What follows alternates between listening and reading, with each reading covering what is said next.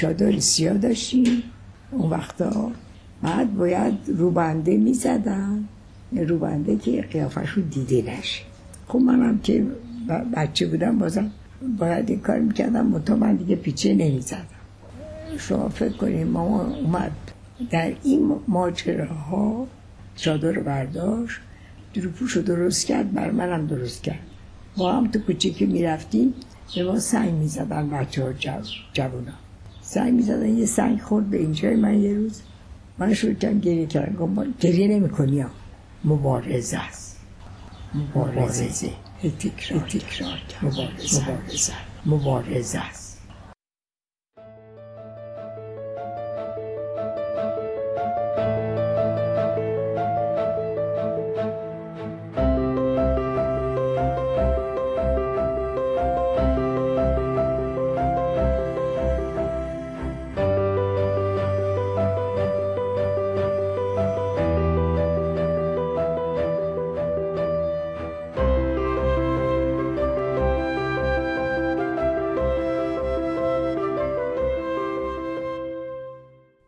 سلام من هدیه میری مقدم هستم و این قسمت هفتم پادکست روزنه که مهر ماه 1398 منتشر میشه.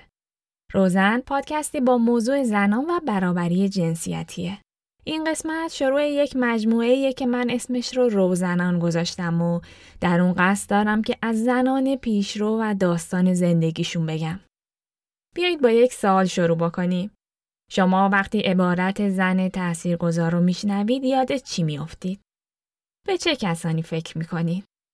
چیز خاصی به ذهنم نمی‌رسه. وقتی که بهشون فکر می‌کنم چند تا ویژگی مشترک از همشون تو ذهنم میاد. یه مقدار این سال سکسیستیه. وقتی صحبت از زن تاثیرگذار میشه من یاد زنهای مستقل جامعه میفتم. کسانی که بیشتر از اطرافیان و خونوادهشون به خودشون باور داشتن. تو زندگیشون سختی کشیدن و این سختی کشیدن یه جورایی پله موفق شدن و تاثیرگذار بودنشون شده. فرقی بین یه زن موفق و تاثیرگذار و یه مرد موفق و تاثیرگذار وجود نداره. میگردم ببینم بقیه هم می‌تونن از این روش موفق بشن؟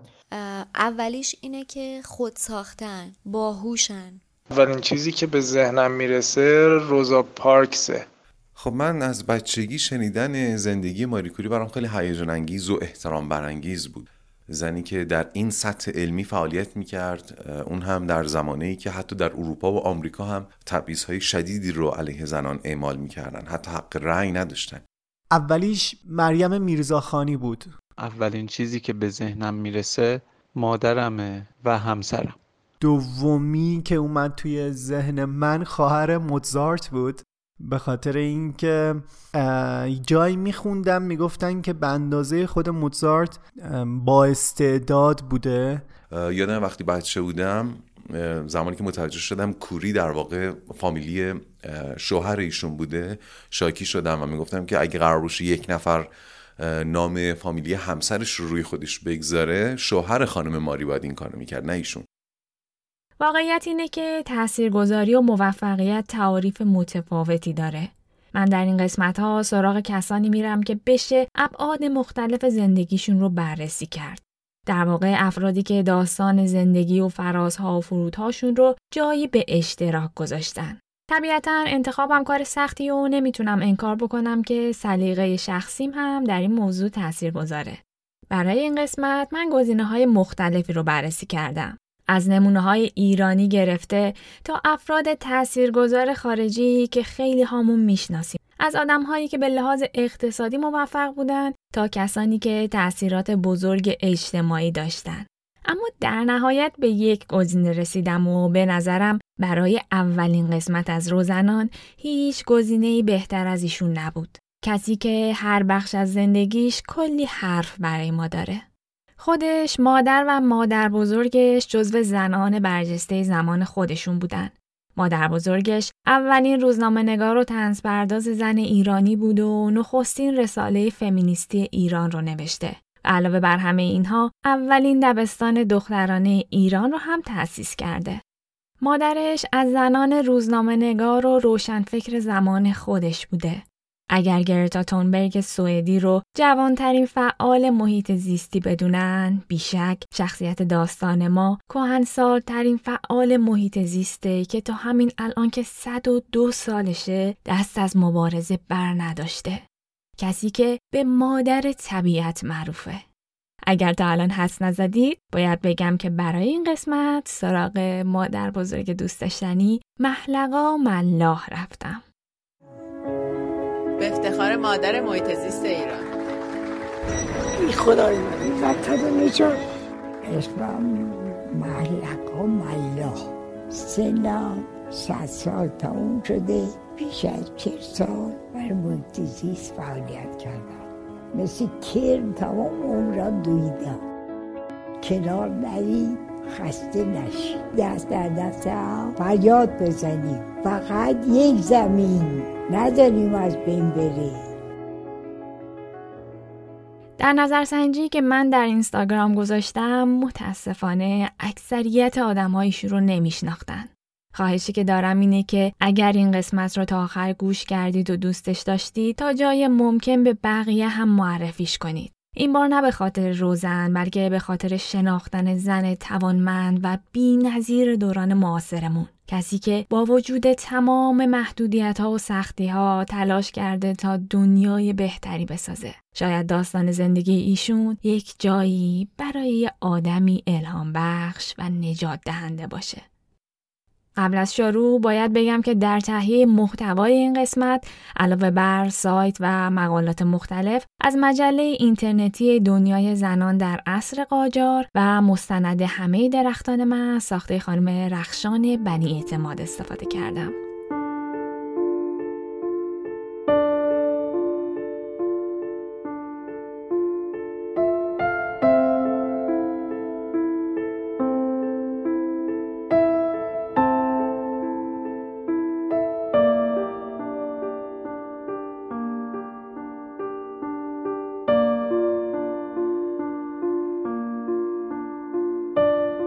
بود یکی نبود. پنجم مرداد ماه 1296 یک گروه مسافر خسته که به مقصد مشهد حرکت می‌کردن و چهار روز سوار بر اسب بودن به کاروانسرای عباسی در حوالی جنگل ابر می‌رسن. همشون مضطرب با هیجان زدن. بین اونها زنی وجود داره که بار داره. همراهانش به سختی از اسب بیادش می‌کنن و همه دنبال جایی هستن که زن بتونه بچهش رو به دنیا بیاره. اما همه اتاقهای کاروانسرا پره. وقت به دنیا اومدن بچه فرا رسید و دیگه نمیشه معطلش کرد. برای همین بل اجبار زن رو به توینه کاروانسرا می‌برن و با عجل سر لگن میبرنش. خیلی سریع هم نوکر خانواده که به حسین لال معروف بوده رو میفرستن دهی حوالی شاهرود تا ماما بیاره. یه دو ساعتی طول می‌کشه تا ماما سر برسه و همین بین بچه به دنیا میاد. یه دختر که اسمشو می‌ذارن محلقا. مادر بارداری که ازش حرف زدیم اسمش خدیجه افزل وزیری بود. زن خردمندی که روزنامه نگار و فعال حقوق زنانه. مادر خدیجه زنی به نام بیبی بی خانوم استرابادی از نویسنده های دوران مشروطه اولین تنز پرداز ایرانی و کسی که اولین دبستان دخترانه رو تأسیس کرد. همونطور که گفتم در این قسمت می‌خوام داستان این سه زن رو تعریف کنم. محلقا، خدیجه و بیبی خانوم. بیبی خانم یعنی مادر بزرگ سال 1231 خورشیدی حوالی بندر گز به دنیا میاد و در دربار ناصر شاه درس می‌خونه و بزرگ میشه. همونجا هم با افسر جوانی به اسم موسا خان وزیروف آشنا و خیلی زود هم بهش علاقه مند میشه. مادرش خدیجه باجی دل خوشی از این رابطه نداره. برای همین بیبی بی برای رسیدن به موسا خان تو سن 22 سالگی از خونه فرار می‌کنه تا باهاش ازدواج بکنه.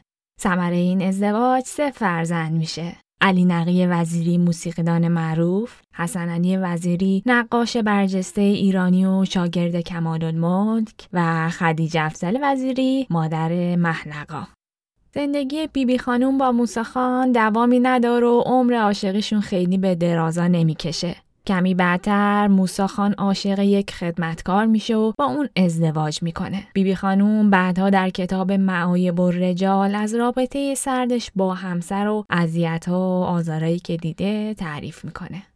بیبی خانم تو دربار درس می‌خونه اما به خوندن و نوشتن تو پستوهای خونه قناعت نمی‌کنه و میشه یکی از نخستین زنانی که دست به قلم می‌بره و در روزنامه های عصر مشروطه مثل تمدن نشریه مجلس و حبل المتین مقاله می‌نویسه. در واقع ایشون نخستین روزنامه نگار زن ایرانی محسوب میشه. اون سالا کتابی منتشر شده بود از یک نویسنده ناشناس با عنوان تعدیب زنان. در هر فصل از این کتاب نویسنده به راه و روش اصلاح یکی از رفتارهایی می پرداخت که منصوب به زنانه.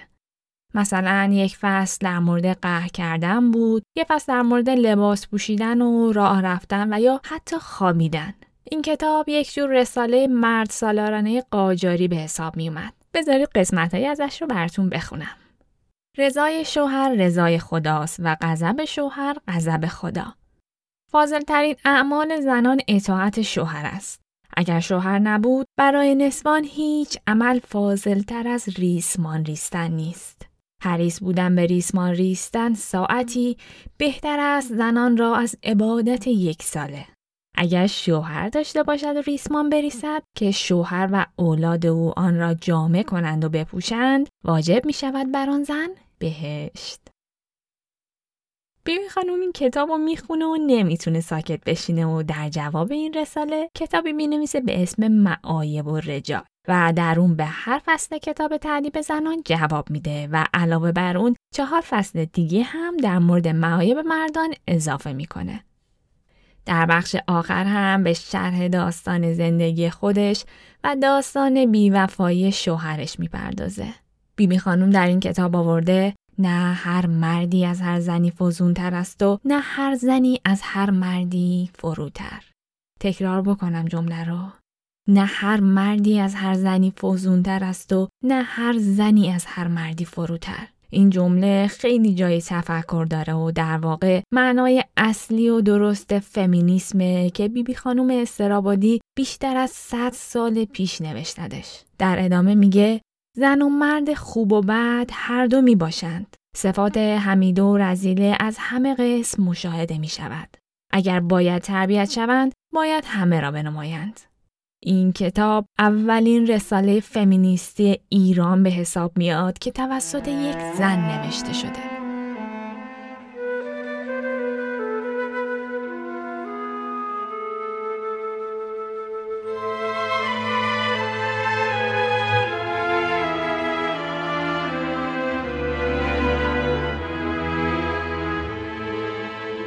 برگشتیم به بیشتر از 100 سال پیش. حدودای سال 1285 همزمان با انقلاب مشروطه. وقتی که سواد داشتن زنها خودش یک اتفاق مترقی و نادر بوده. تو همین سالا بیبی بی خانوم اولین دبستان دخترانه رو تأسیس می‌کنه مدرسه ای که اسمش رو دوشیزگان می‌ذاره اما تعجبی نداره که با راه اندازی این دبستان موجی از مخالفت ها شروع میشه اعتراضایی که حضور زنان در مدرسه و اصلا آموزش دختران رو غیر ضروری می‌دونن. این مخالفت ها برای نسل ما خیلی ناآشنا نیست. درست مثل اون چیزی که در مورد رفتن یا نرفتن زنان به ورزشگاه بیان میشه. این روزها هم از باز شدن درهای آزادی به روی زنان هیجان داریم و هم هنوز قصه داره رفتن دختر آبی هستیم. دختری که برای داشتن این حق ابتدایی ناباورانه سوخت و پر کشید از بین ما رفت. به احترامش یک دقیقه سکوت بکنیم.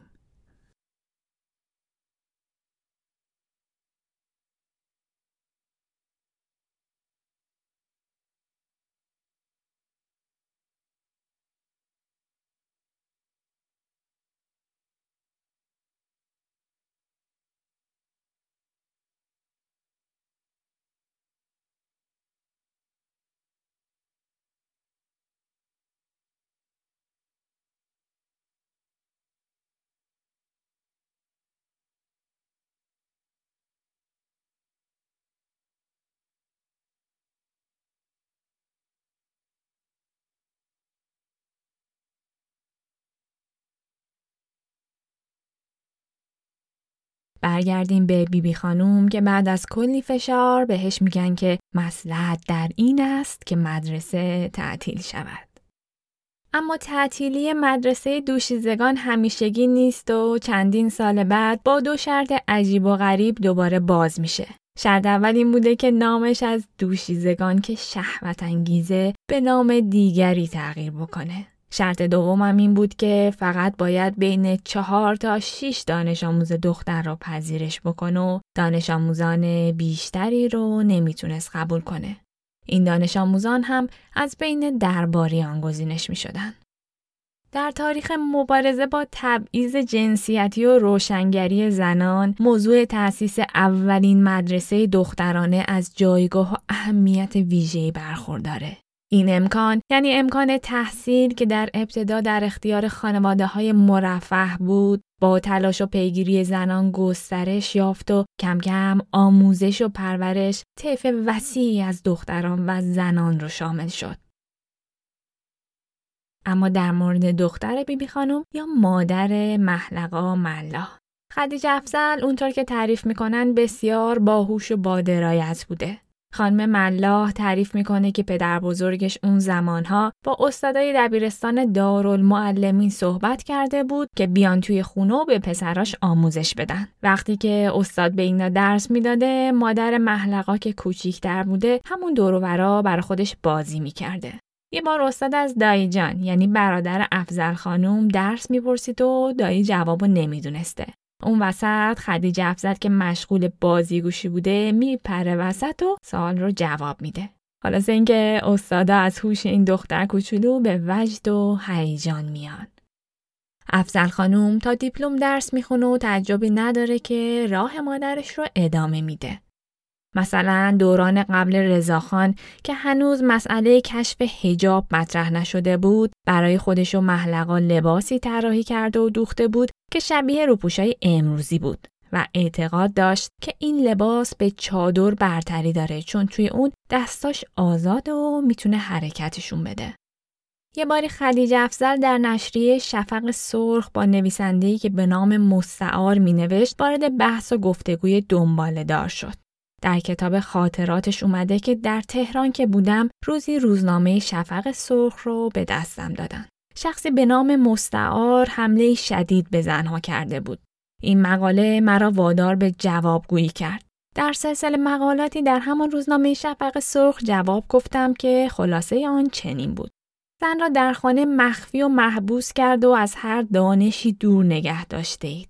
در کار خارج از خانه هم که شرکت نمی دهید. از بردن نامش هم آر دارید و به نامهای منزل یا بچه های خانه از قبیل مادر حسن از او یاد می کنید. از حقوق انسانی هم که حقی برای او قائل نیستید. تمام حقوق هم به نفع مردان تعبیر و به مورد اجرا گذاشته می شود. توقع دارید چه باشد و چه کند؟ مردان کشور همه چه می کنند؟ بگذاری زنان هم با مردان درس بخوانند و کار یاد بگیرند آن وقت خواهید دید که زنان کمتر از مردان نیستند. محلقا با همچین تاریخی در چنین خانواده به دنیا میاد. توی خونه لقا صداش می‌کردن و من هم از اینجا به بعد همین اسم رو استفاده می‌کنم. دوران کودکی و نوجوانی لقا به شیطنت و بازیگوشی میگذره. شیطنتی که هنوزم که هنوزه توی سن 102 سالگی از صداش میشه فهمید. تو مدرسه اگرچه درسش خوب بوده اما همزمان به تنهایی کل مدرسه رو به هم میریخته. خودش تعریف می‌کنه که صبحهای خیلی زود قبل از اینکه بچه ها برسن می‌رفته مدرسه و داخل صندلی معلم و پر از سوزن می‌کرده. معلم از همه جا بیخبر تا میومد و سر جاش میشسته دادش هوا می‌رفته. بعضی وقتا هم وقتی همه بچه ها تو کلاس جمع شده بودن قبل از اومدن معلم با یه صابون بزرگ میافتاده به جون پله آخری که بعدش ورودی کلاس درس بوده. فکرشو بکنید معلم زبون بسته همین که پاشو میذاشته روی پله آخر با سر میافتاده توی کلاس و بعدش میگشته دنبال کسی که این کارو کرده. اما اگه از میزا صدا در میومد از بچه هم صدا میومد. مدیر مدرسه می‌گفت این دختر دختر نیست. قیافه دخترونه داره اما شخصیتش پسرون است. لقا با وجود همه این شیطنت ها بسیار با استعداد بوده. علاقه به هنر باعث میشه خدیجه افزل پیش دایجان کلونل تار یاد بگیره و روزها توی خونه تمرین کنه. لقا کنار همه بازیگوشیهاش گاهی اوقات یه گوشه میشست و مادرش رو تماشا می‌کرد. یک روزی که مادر لقا و دوستش از بیرون برمیگردن می‌بینن از توی خونه صدای تار میاد. میرن تو بعد می‌فهمن که لقا ساز رو برداشته و داره صداشو در میاره. دوست مادر لقا وقتی استعداد و علاقه مندیش رو می‌بینه قبول می‌کنه که بهش درس بده و اینطوری میشه که لقا یاد می‌گیره تار بزنه. لقا یازده ساله میشه و کمک حال مادرش و مدیر خونه. پدرش منصب دولتی داشت و فرماندار بود به واسطه همینم توی خونهشون برو بیا زیاد بود. یه باری یه سری خانم با کلاس مهمون خونشون میشن و لقا هم مسئول پذیرایی میشه. مثلا چای و شیرینی ببره ظرفا رو جمع کنه و از این قبیل کارا. وسط مهمونی یکی از خانوما خطاب به مادرش میگه که افزل جان ما زنیم ضعیفه و تو سری خور. افزل خانوم بعدا تعریف می‌کنه که لقا وقتی این حرف رو میشنوه یه دفعه بلند میشه. اخماشو تو هم می‌کنه لباساشو مرتب می‌کنه و میره سمت برادرش و میفته به جون برادر و حالا نزن کی بزن. بعد کارش که تموم میشه میاد میشینه کنار مهمونا. از اون تاریخ هم هی میپرسیده من ضعیفم من ضعیفه و کتک خورم. ذهن کنجکاو لقا از همون موقع پر از سال و دقدقه بوده. افزل خانم که خودش آدم کتابخونی بود اون زمان مشترک کتاب فروشی شده بود و ازشون کتاب قرض می گرفت. کتاب هایی که موضوع اغلبشون رنج زنان و مشکلاتشون بود. خدیجه افزل کتاب ها رو دست لقا می‌داد و ازش می‌خواسته بعد از اینکه درس و مشقش رو نوشتش بیاد و براش کتاب بخونه. این جلسات کتابخونی باعث شد که اون از همون زمان با مسائل زنان و دردهاشون آشنا بشه و مدام با خودش فکر کنه که چرا باید نشست و این ظلم رو تحمل کرد. 13 14 ساله که میشه و وقتی کلاس ششم رو تموم می‌کنه به مدرسه دارالمعلمات میره. مدرسه ای که برای تربیت معلما درستش کرده بودن. روزهاش در این مدرسه به تجربه کشف دنیای جدید و البته شیطنت های همیشگیش میگذره. اما اوضاع همینطوری نمیمونه. دنیای تحصیل و شیطنت های لقا بعد از فارغ و تحصیلی از دارالمعلمات متوقف میشه. لقا ازدواج می‌کنه. به دست آوردن دل دختر اوسیانگری مثل محلقا که اصلا هم با پسرا خوب نیست کار سختیه. همسرش که از اقوامه با پیگیری های زیاد و ابراز عشق های متوالی بالاخره موفق میشه دل لقا رو به دست بیاره. کمی بعد از ازدواج هم لقا باردار میشه. اما عمر این زندگی و عاشقی خیلی طولانی نیست و به نظر می‌رسه که همسرش خیلی به رابطهشون متعهد نبود و در نتیجه این ازدواج خیلی زود به جدایی می‌رسه. جستجوهای من در مورد سال ازدواجشون به نتیجه نرسید اما طلاقشون حدودای سال 1324 اتفاق میفته یعنی وقتی که لقا 28 ساله و فرزندش هم دو سه ساله بوده. اینقدر دویدم و بردمش محصر که طلاق بگیریم که تو میامد تا محصر با من بعد پروا می‌کرد میرم دوباره میدویدم عقبش رو با که یه روز با که از بس عقبش دادم اون موقع ده تومن پول که داده بودم بکن بری بعد از این که خلاصه همطور موفق شدم یه روز داشتم ببرمش محصر که سوا بشیم. خوشبختانه یه آقای بود که این دیگه نمی‌خواست از اون در بره. مسترمونم برده بودم. دم وقتی نوشت که امضا کرد. من دیگه از ذوقم جلو آخونده شروع کردم. بهش زدم. گفتم بای تلختمو لختمو تلختمو لختمو محضریه حیرون شده بود که یه زن جوونی چجوری انقدر ذوق می‌کنه طلا همه گریه می‌کنه. بعد از طلاق با اصرار پدرش خودش و بهروز به خانه پدری برمیگردن. لقا دوباره به دانشگاه برمیگرد و در رشته فلسفه و علوم تربیتی ثبت نام می‌کنه و به واسطه یکی از فامیلاشون در کتابخانه دانشکده حقوق مشغول به کار میشه. زندگی در خانه پدری سخت میگذره. پدرش مدام برای ازدواج مجدد تحت فشار قرارش میده. در نتیجه این فشارها لقا افسرده میشه و روزهاش به ناراحتی و گریه میگذره. اگرچه که خودش از این روزهای سخت هم با شوخ طبعی و تنازی یاد می‌کنه. از اونجایی که تحصیل و کسب علم برای خانواده ملا خیلی مهم بوده، خواهر و برادر لقا معلم انگلیسی سرخونه داشتن. یعنی یه آقای معلمی میومد و به بچه ها درس می‌داده. لقا این آقا رو به چشم برادری خوب می‌بینه اما نه برای خودش.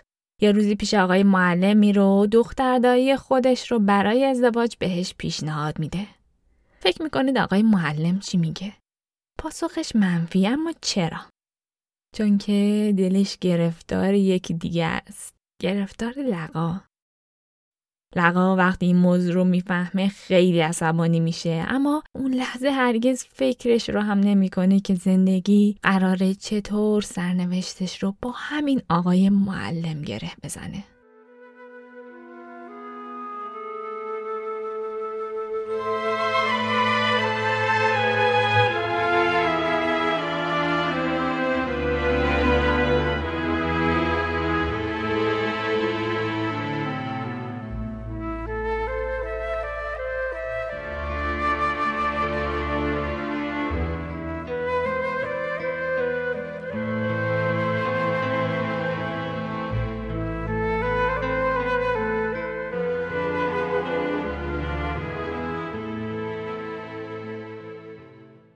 فشارهای پدر زندگی روز به روز برای لقا سخت در میشه.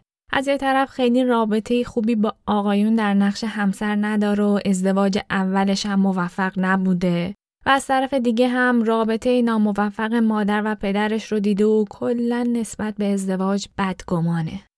یه روزی که از شدت افسردگی و فشار به گریه افتاده موضوع رو با خواهر خوندش مطرح می‌کنه. خواهر خوندش کی بوده؟ دختر همون خانومی که بهش تاریات می‌داد. خواهر خونده پیشنهاد میده که دست از لجبازی بردار و از بین همه خواستگارا کسی که به نظرش معقول تره رو انتخاب کنه. بعد استخاره بگیرن ببینن که چی میاد. لقا یکم بالا و پایین می‌کنه و آدمهای مختلف رو از نظر میگذرونه تا اینکه یک نفر رو انتخاب می‌کنه. همون آقای معلم. همون روز استخاره می‌کنن و خوب در میاد. حسین ابوالحسنی همون جوون معلمه.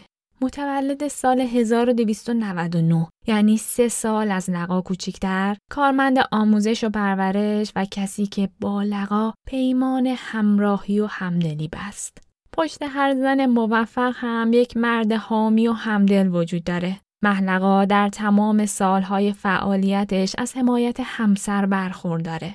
سال 1345 با وجود اینکه چهار فرزند داشته با همدلی و همراهی همسر و مادرش برای تحصیل در مقطع دکترا به فرانسه میره. سر ازدواج هم اینجوری. من شوهر نمی‌خوام. بنویس. داشته باش من یه دوست می‌خوام یه رفیق. یه سنگی سم که بشونم ده تا بگم براش عشق برسم حق طلاق با منه. هر وقت نخوام باید تو رو بیرون کنم از کنم.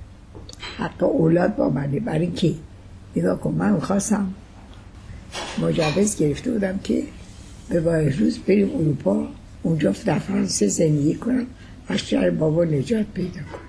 ولی گفته بود به زمان که می‌خواد بچه رو ببره. آمد گفت نمی‌ذارم بچه ببره. حق طلاق با منه حق اولاد با منه. خانم مال منه. برای اینکه من وقتی بچه دار بشم نمی‌تونم که از خونه برم. تو باید بری. هیچی خلاصه همه رو قبول کرد. و این ترتیب واقعا تو زندگیش گفتم هیچ وقت مال من نمیگی.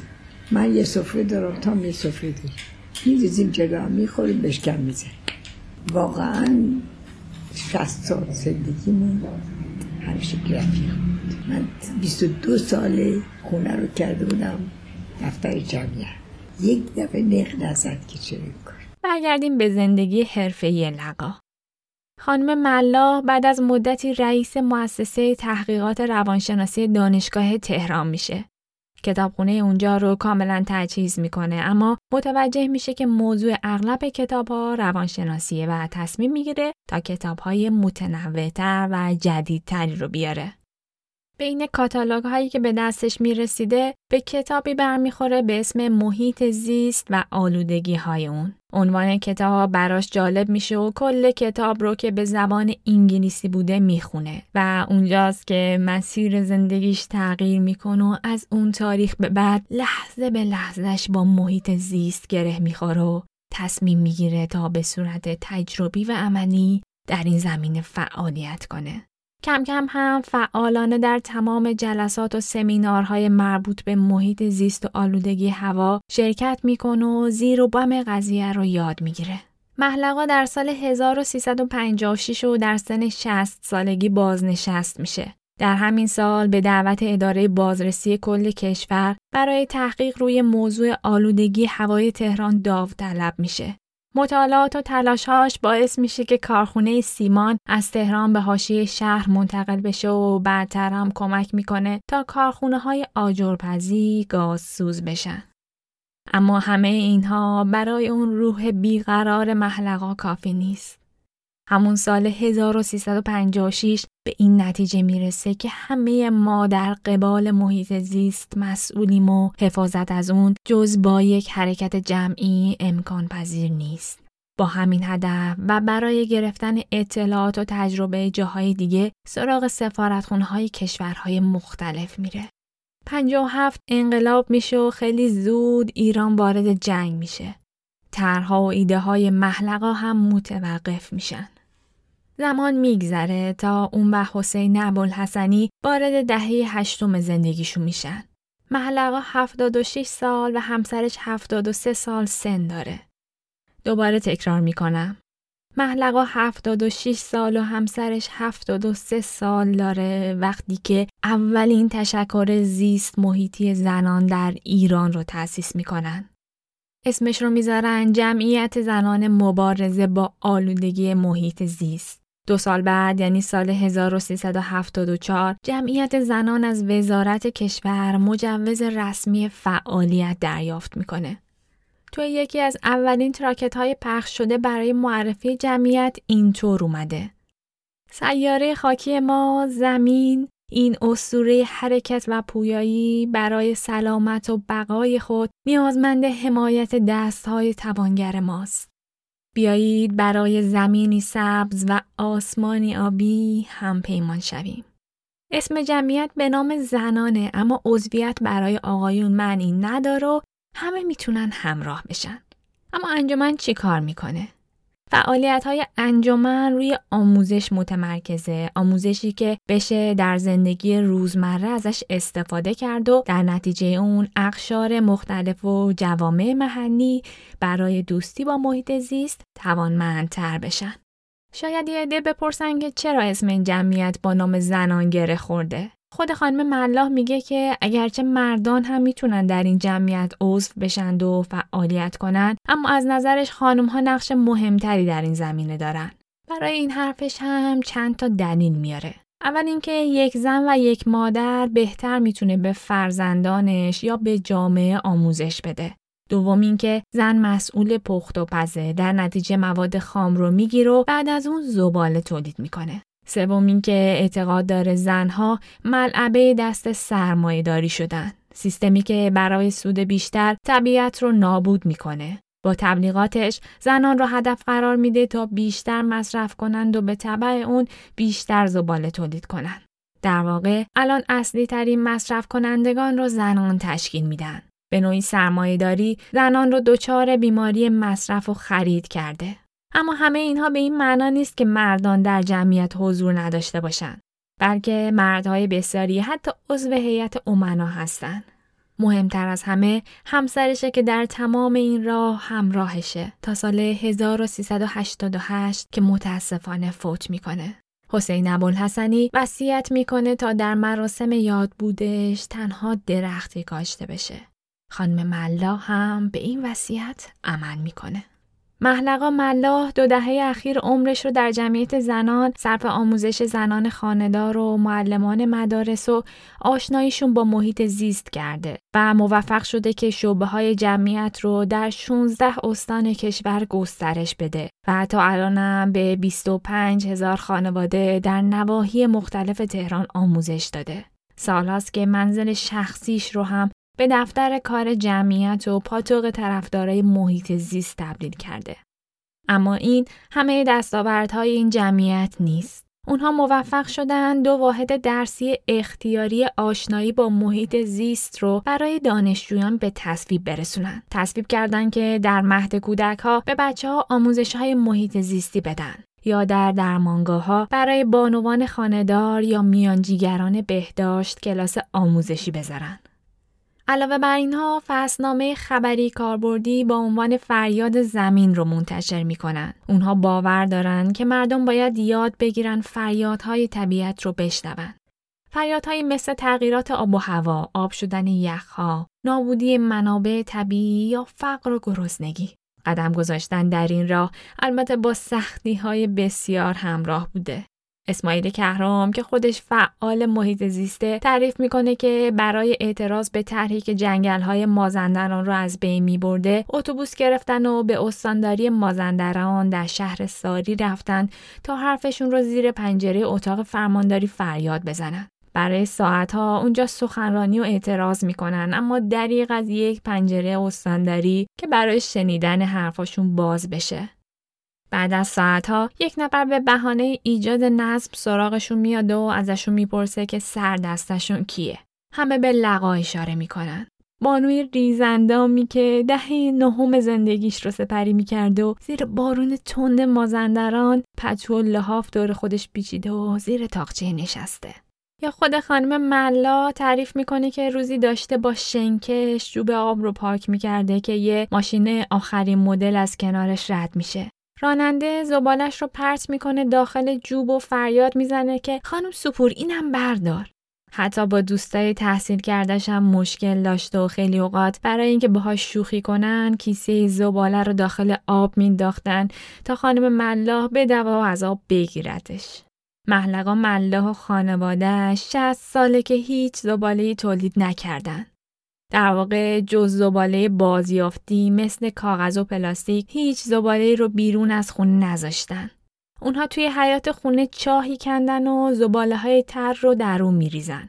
زباله ها تبدیل به کود میشه و برای درختای حیات ازش استفاده می‌کنن. به علاوه از کیسه های پلاستیکی یا بطری های پلاستیکی هم استفاده نمی‌کنن. باور نکردنی اما از دستمالای پارچه سفید و گلدار جای دستمال کاغذی استفاده می‌کنن. محلقا ملاح در ایران زندگی می‌کنه و حالا 102 سال سن داره و به عنوان کهنسال ترین فعال مدنی ایران همچنان در دفاع از محیط زیست و در عرصه حقوق زنان حضور فعال داره. در سال 1385 برای احقاق حقوق زنان در اولین نشست دستندرکاران کمپین یک میلیون امضا شرکت می‌کنه و اولین سخنران جلسه است. بعد هم با تشکیل جلسات در خونه مسکونی خودش از کمیته مادران کمپین حمایت می‌کنه. در بهمن ماه سال 1392 در حالی که 96 سال سن داره در پویشی به اسم ارتش هواداران کوچک که متشکل از کودکان بود شرکت می‌کنه. در فیلمی که رخشان بنی اعتماد از زندگی خانم ملاح ساخته با اسم همه درختان من صحنه تکان دهنده وجود داره. بچه ها با ماشین های سفید و آبی رنگ روی زمین تصویر کوه دماوند رو ساختن. محلقا روی ویلچر نشسته و دور تا دورش رو آدم گرفته. یه دفعه به تقلا میفته تا خودش رو از ویلچر جدا کنه. با سختی بلند میشه و روی زمین میشینه تا مقابل کوه دماوند به سجده بیفته و برای زنده موندنش دعا کنه. محلقا ملا به پاس خدمات ارزنده و دیرینش در عرصه دفاع از محیط زیست از سوی گروهها و نهادهای گوناگون داخلی و بینون مللی مورد قدردانی قرار گرفت و در سال 1390 کمیته بینون مللی نجات پاسارگاد که هر ساله به چهرههای شناخته شده در عرصه های گوناگون جایزه میده خانم ملاح رو به عنوان برترین شخصیت سال در رشته محیط زیست و میراث طبیعی برگزید. تازه ترین کارش هم ترجمه کتاب طراحی کشاورزی پایدار برای احیای زمین های کشاورزی و مقابله با بیابانزایی که با سرپرستی ایشون و مشارکت اعضای جمعیت زنان ترجمه و منتشر شده. اسماعیل کهرام در مورد خانم ملاح اینطور میگه مهمترین و بارزترین ویژگی ایشون سخت گوشیه. با اینکه سن و سالی از او گذشته اما این روحیه سخت گوشیش تغییر نکرده. یادم میاد که برای یک همایش محیط زیست به اردبیل رفته بودیم که مسئول برگزار کننده همایش ساعت دوازده شب از ما خواست که در جلسه شرکت کنیم. خوب یادمه که این جلسه تا پنج صبح ادامه داشت و این بانو که اون زمان 90 و یکی دو سال داشت در این پنج ساعت حتی یک پلک هم نزد. شش هفت ماه پیش هم با من تلفنی صحبت می‌کردن و ایشون از دغدغشون در مورد دریای مازندران می‌گفتن. این مکالمه بیشتر از یک ساعت و نیم به طول انجامید اما او خسته نشد و با حرارت و حس دلسوزی دقدقه هاش رو بیان می کرد. در یک جمله میشه گفت که تا به حال بانویی به سخت کوشی، جدیت و پشتکار ایشون نه در ایران و نه در هیچ کجای جهان ندیدم. محلقا ملاح با عبور از صد سالگی و در حالی که روی ویلچر میشینه درخت میکاره. مادر طبیعت همچنان دلنگران فرزندشه. شاید پیام تلاش های او این باشه. پاسداری از محیط زیست سن و زمان و مکان نمی‌شناسه.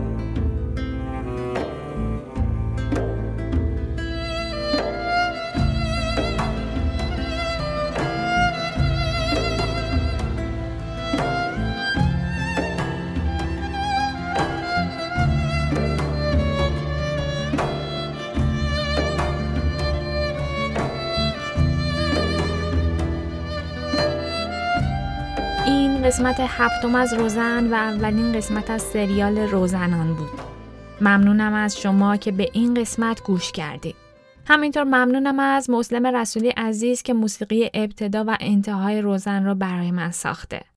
صداهای آشنایی که در ابتدای پادکست شنیدیم متعلق به دوستان من و فعالان پادکست فارسیه که برای این قسمت با من همکاری کردن. در انتها می‌خوام به دو مورد اشاره بکنم. اول اینکه یادی بکنم از هشت فعال محیط زیست، سام رجبی، امیر حسین خالقی، هومن جوکار، سپیده کاشانی، نیلوفر بیانی، تاهر قدیریان و عبدالرزا کوهپایه. کسانی که از زمستان 1396 تا الان در زندان هستند. آرزو می کنم که هرچه زودتر به جمع خانواده هاشون برگردن. همینطور می‌خوام به خودمون یادآوری کنم که زمینی که در اون زندگی می‌کنیم اصلی ترین سرمایه ماست و به قول خانم ملا همه باید برای حفظ و نگهداریش تلاش بکنیم. خیلی اوقات نیاز نیست که کار پیچیده ای انجام بدیم و میشه از حرکت های کوچیک شروع کنیم. مثلا تا حد ممکن زباله تولید نکنیم. جای خریدن آب مدنی قمقمه های شخصی استفاده کنیم. وقت خرید کردن کیف های پارچه‌ای همراه داشته باشیم و به کیسه های پلاستیکی نبگیم. جای ظروف پلاستیکی و یک بار مصرف ظرف های شخصی داشته باشیم. و مهمتر از همه وقتی در طبیعت هستیم آلودش نکنیم و مراقبش باشیم. روزن را می‌تونید از تمام اپ های پادگیر مثل Castbox، Apple Podcasts، Overcast، Podcast Addict یا مثلا از ناملیک دریافت کنید. اگر به موضوع زنان و برابری جنسیتی علاقه مندید پیشنهاد می‌کنم روزن رو در توییتر یا اینستاگرام هم دنبال بکنید. من اونجا روزانه اخبار و موضوعات مربوط به زنان رو به اشتراک می‌ذارم. آیدی من در تمامی شبکه های اجتماعی روزن پادکسته. حتما اونجا برام کامنت بذارید و نظراتتون رو با من مطرح کنید. اگر که این قسمت رو هم دوست داشتید دمتون گرم به بقیه هم معرفی کنید. تا قسمت بعدی. هدیه. مهر ماه 1398